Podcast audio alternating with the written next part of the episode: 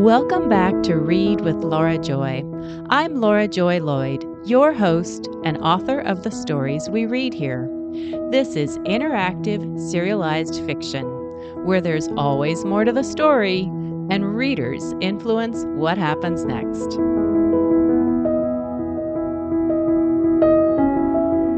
In today's episode, we'll read the Wren Island series, Part 3, Scene 31. Let's recap what happened when we previously visited Wren Island.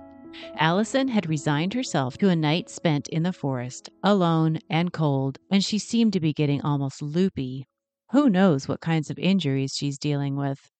Before we rescue Allison, though, we're going back to Wren Island to check on the aunts. Let's find out what Aunt Macy is up to this evening. We'll spend about four and a half minutes reading. Afterward, stick around to find out more about what makes Aunt Macy so uniquely Aunt Macy. Here we go.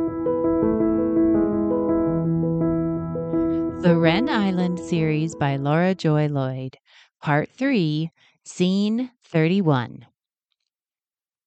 Macy warmed a mug of herbal tea, brought it to the kitchen table, and flipped off the overhead lights. The under cabinet lighting created a soft glow against the darkness beyond the windows. She found a favorite streaming music station, Frank Sinatra, Dean Martin, and Perry Como, and sighed into a seat at the table. Earlier, when she'd opened the clothes washer, she'd discovered Melia's clothes smelling of salt and swishing among grains of sand. There could be only one explanation. Melia had been in the water, the question was had Melia intended to, or had it been an accident? The way Melia scurried away from anything cold, it was unlikely to have been intentional, so it must have been an accident. When, though? When had she not been watching Melia? While she was sewing that new snack bag for Louise? She sipped her tea. Melia in the ocean. That was nothing less than a close call, and a reminder to keep a more careful watch on her sister. Melia's eyesight wasn't going to get any better, so it was up to the rest of them to take care of her. When Shasta padded in, wearing a tiger print nightie and matching robe, Macy set down her mug. We need to keep a more careful watch on Melia. Shasta leaned across the back of a chair. Mace, you don't have to be in charge all the time. We're adults. We're capable of looking out for ourselves. And anyway, I've been meaning to tell you, I'll be heading out soon. Heading out? Away, this place is closing in on me. All the you can't do that and the you must do this rules. As soon as I decide where I want to go, I'm getting myself a plane ticket out of here. Macy pulled her tensing hands away from the mug. Getting yourself a plane ticket. With what? The credit card. Allison's credit card? Macy's blood pressure shot up. You can't use Allison's money to leave. You can only use Allison's money to stay here, to keep building on this. There you go again, making rules for everyone. It doesn't matter anyway. Ralph will help me, or Hack. Hack is very resourceful, you know, and he doesn't have scruples about spending money. Macy stared at her sister. You would leave with Hack? He's leaving tomorrow, isn't he? Shasta, please don't go. Shasta put a hand on Macy's shoulder. Mace, I thank God every day that rehab worked for you. You're an amazing person with all kinds of talents, but you've got to let people live a little. You've got to let yourself live a little. She gave Macy a quick hug before disappearing down the dark hallway. Macy wrapped her hands around the warm mug. Rules, scruples, rehab, let yourself live a little. The problem was, she didn't know how to let herself live a little, not anymore. Throwing that greasy pot in the dishwasher without first scrubbing it clean might be as wild as she got now. How was this happening? She'd poured everything she could into life here on Wren Island, and now it was falling apart. Allison had left for what she said was a quick getaway, yes. But what if Allison's getaway was a test run? What if Allison was thinking about spending even more time away from them? And now Shasta was thinking of leaving with Hack. And he doesn't have scruples about spending money. For goodness sake, how could someone not be careful with money? Even Allison, who was a millionaire and more, was scrupulous. Macy huffed through another sip of chamomile tea. Would Melia want to leave too? Melia didn't have anywhere else to go, though.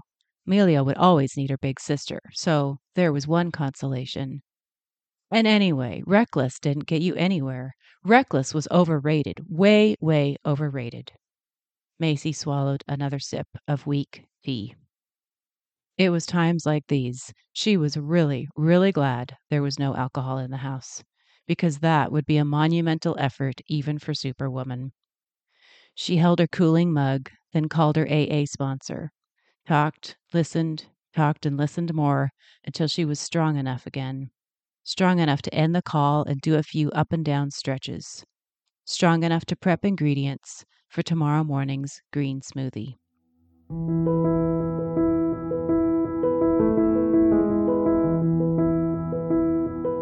We just read from the Wren Island series, Part 3, Scene 31. Author Louise Penny includes a character in her murder mysteries who often says, Things are strongest when they're broken. I don't know if I agree that statement is always true, but I do know that some of the strongest people I know were first broken. If you've ever known someone recovering from alcoholism one day, one hour at a time, you might agree with me. A recovering alcoholic is one of the strongest people we will ever know.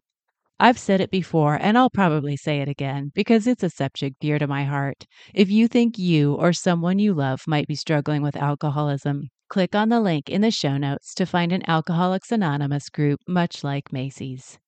Does Macy ever take a break from all this responsibility? And what does a break look like for Macy? We'll find out in the next episode.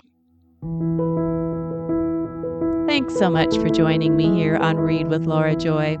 I'm Laura Joy Lloyd, your host and author of the stories we read here.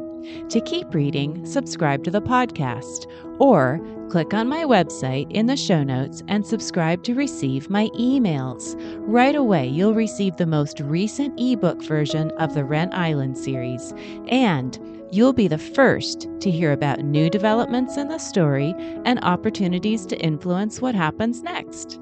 This is interactive, serialized fiction. There's always more to the story, and readers influence what happens next. Thanks for reading with me.